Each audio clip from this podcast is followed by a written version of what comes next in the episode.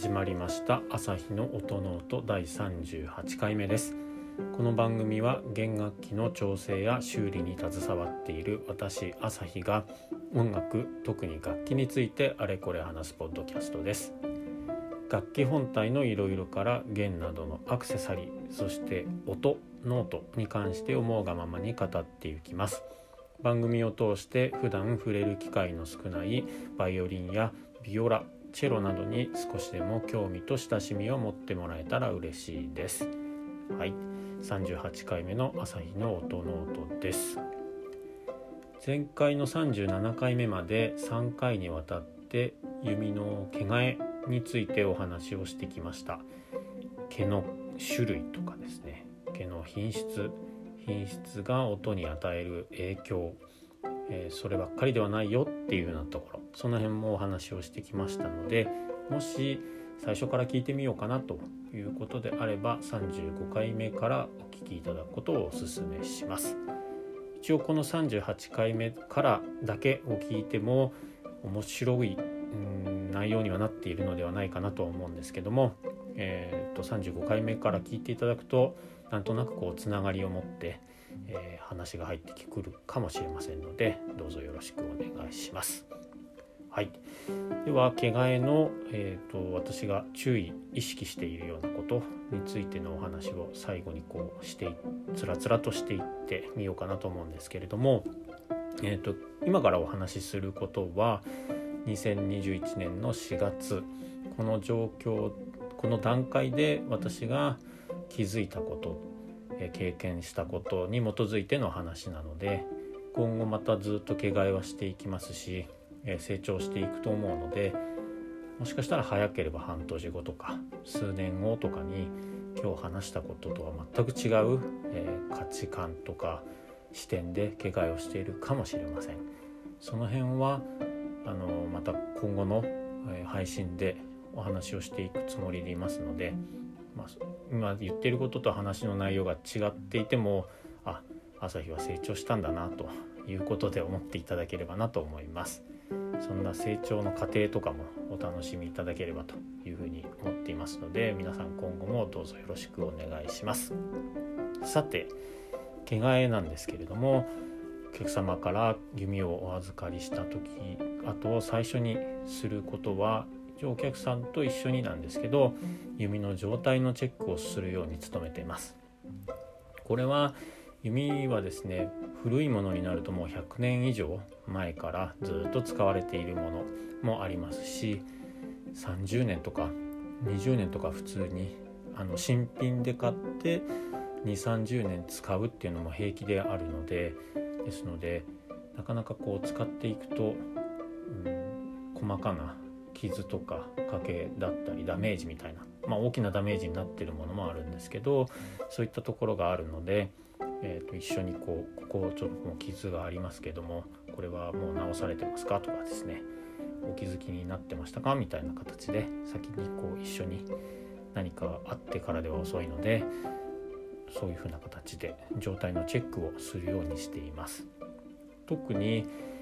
えーと、弓を持つんですけど右手で持つんですけど、まあ、手で触っているところはどうしても摩耗というかダメージとかそういうのは出てきやすいところなので入念にチェックをするっていうのとあとは先端もあのやっぱりいろんなとこに当たってしまうとか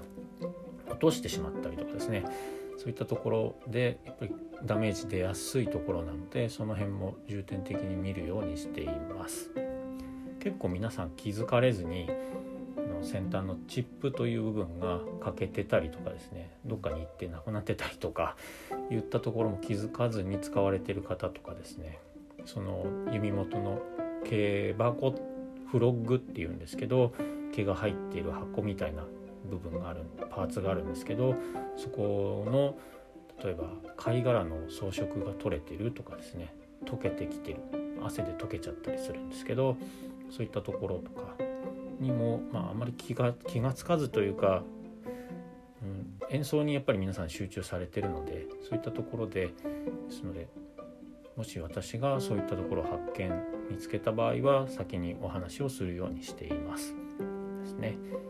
この辺をやっぱりそのままスッと「はいお預かりします」って言ってまあ30分1時間後に完成しましたって渡すよりはいいんじゃないのかなと私は思ってるんですけどもどうなんでしょうかね。この辺もお客様とのコミュニケーションも大事かなっていうところでですのでまあじゃあ修理してくださいっていうふうにおっしゃっていただける方もいらっしゃいますしですのでこの辺はしっかりとするようにしています。で傾向状態のチェックが終わったら、まあ、毛替えにようやく入ってくるんですけれども、え毛替えに関しては毛をまあ適切な量とにまずは揃えないと揃えないというか適切な量を作らないといけないので毛の束を作らないといけないので、え、作るんですけどその時に毛の選別もしっかりするようにしてます。これはどの職人さんもやってると思うんですけど、えー、確か前々回ぐらいなのかな？でお話をしたその毛のグレード品質のところの回ともつな、がってくるところでどうしても品質が良いですっていうそういうバンドルっていうか毛の大きな束があったとしてもどうしても縮れている毛があったりですね極端に太い細いとかあとは枝毛っぽくなっているとかですね。そういった毛はどうしても中に含まれているのでその辺はしっかりとこう弾いて良いものだけを使うというふうにこの辺も毛の選別もしっかりとするようにしているという感じです。あとは毛替え中にしていることは、まあ、全てに基本通りにまずはやろうっていうのを、えー、心がけるようにしています。毛替えは、えー、大きく言うと毛の毛の束を作ってし、まあ、縛って片側縛ってで毛箱先ほど言った毛箱に、えーと、木のくさびみたいななんかブロックみたいなちっちゃなサイコロよりもちっちゃなブロックを作ってそれを毛箱の方に2つ。で指の先っぽの方に1つ作ってその木で留める。僕らくさびとか言うんですけどそういったものを3つ木のくさびを3つ作るんですけどその作り方とかですね。えーと、あとは成形形の作り方とか。そういったところをなるべく基本に忠実に基本通りに行うようにしています。あとは毛を張っていく時にも毛のその量は先ほど言ったんですけどあとは均一になるべくとにかく均一というか何て言ったらいいんでしょうねとにかく均一に毛が腫れているかどうか例えば大体バイオリンの、えーと、弓で言うと1センチくらい1センチちょっとぐらいなのかなそれくらいの幅を持たせるんですけどその幅もしっかり厚幅に対しての厚みがしっかりと一定になるように、えー、どっちか例えば右側が毛の量がなんか少なくなっちゃってるとか左側がなんか極端に多いとかですね真ん中が少なくなってるとかそういったことがないように、えー、するように努めてます。でその毛もとにかくまっすぐ張る弓の元から弓の先に向かってまっすぐに。で何何本数えたことはないんですけど、まあ、量なのでその、えー、量というかその毛もまっすぐ全部同じなるべく同じ長さ例えば20本ぐらいが、えー、ゆるゆるで他の他の本数がなんかすごく短めになってるとか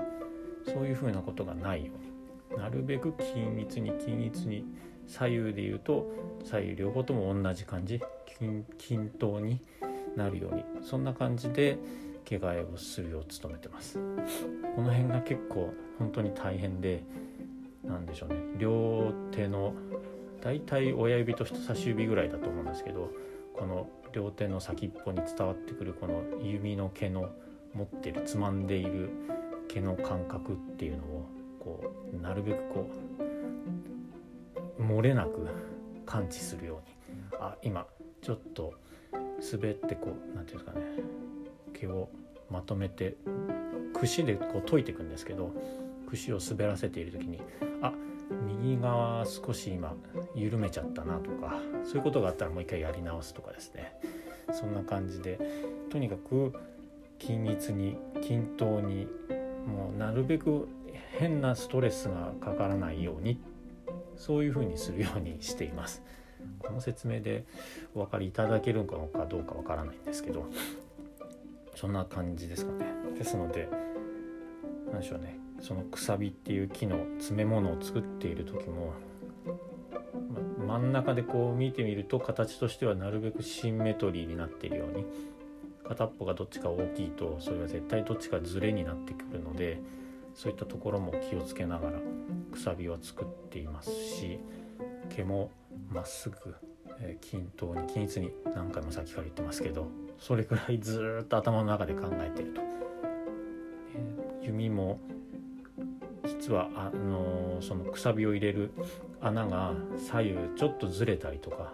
まあ、ずっと毛替えを何百回もその弓がされてきたりとかしてると少し穴の大きさとか開いてるのもちょっと歪んだりとかしてるのでこちらの方がちょっと大きくなっちゃってるからこちらはこれぐらい長くちょっとだけ本当にもう 0. 何ミリとかの世界だと思うんですけどこっちは何ミリぐらいちょっと引っ張った感じでやらないといけないなとかですねなんかそんなことばっかり考えながらえやってます。ですのでたまにその音楽をかけながらとかラジオを聴きながらやられてる方とかもいらっしゃると思うんですけどちょっと私はそれをやってしまうと意識がそっちにどうしても引きずられてしまうので着替えをしている時はもう無音でなんかこうずっと毛のことだけ弓のことだけ考えるっていう風なになってしまってるんですけどこんなにやっててもなかなか納得いくようにいかないっていうのがなかなかもどかしいというかまだまだ技術が足らんなっていうところですかね。はいという感じでなんかこうなんかなおや悩みをただ吐き出してるみたいな感じになってきてしまってるんですけれども最終的にはあの学校で教わったその基本に忠実に、えー、やる。あとはあの先輩方にこう教えていただいたこと。先輩の職人指の職人さんとかに教えてもらったことをなるべく忠実に、えー、やるように。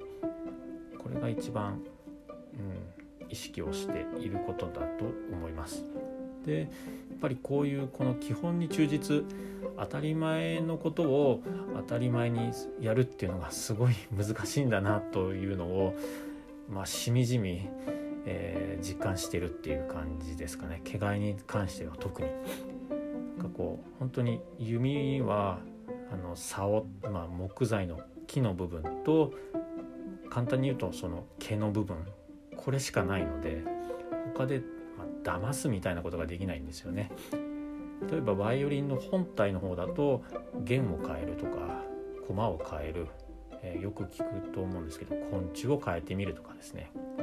片手を変えるとか。あとは、ま、パーツフィッティングと呼ばれるペグとか顎当てみたいなそういうところもあるんですけどそういったものを変えてこういろんな形で音にアプローチできるんですけど今のところ私の中では弓に関しては木の木材と毛しか扱うところがなくてすっごいシンプルなものなのでですのでとにかく、うん、集中して集中してやらないとなかなかいい結果が出られないというところでまだまだ足らない部分が多いんですけれども今後も引き続き毎回言ってますが精進精進で頑張っていきたいと思います。当たり前のことを当たり前にやるっていうこのかなか言うはやすしっていうやつですね。頑張ってやっていくようにしたいと思います。でこの辺が、まあ、その最初の頃、まあ、あの職人になりたての頃っていうのは本当にそこだけでいっぱいいっぱいだったんですけど、まあ、今今というかこの頃はようやく一通り基準というかなんていうんですか最低限度のことはできるようになったかなと県外に関しては思うのでようやくここで初めて自分の味付けというか何ですかねこうプラスアルファの例えば、えーと、演奏家さんがこういうプレイスタイルをこういうジャンルの音楽をやる。っていうことであればちょっとだけ毛の量を増やしてみる減らしてみるとかですね。あとは、えプレースタイルに応じて先ほどは左右で右と左でその毛の量とか、えー、テンション感っていうのは一定の方がいいっていうことではあったんですけどプレースタイルに応じて少し右を強めにしてみるとかあとは弓のその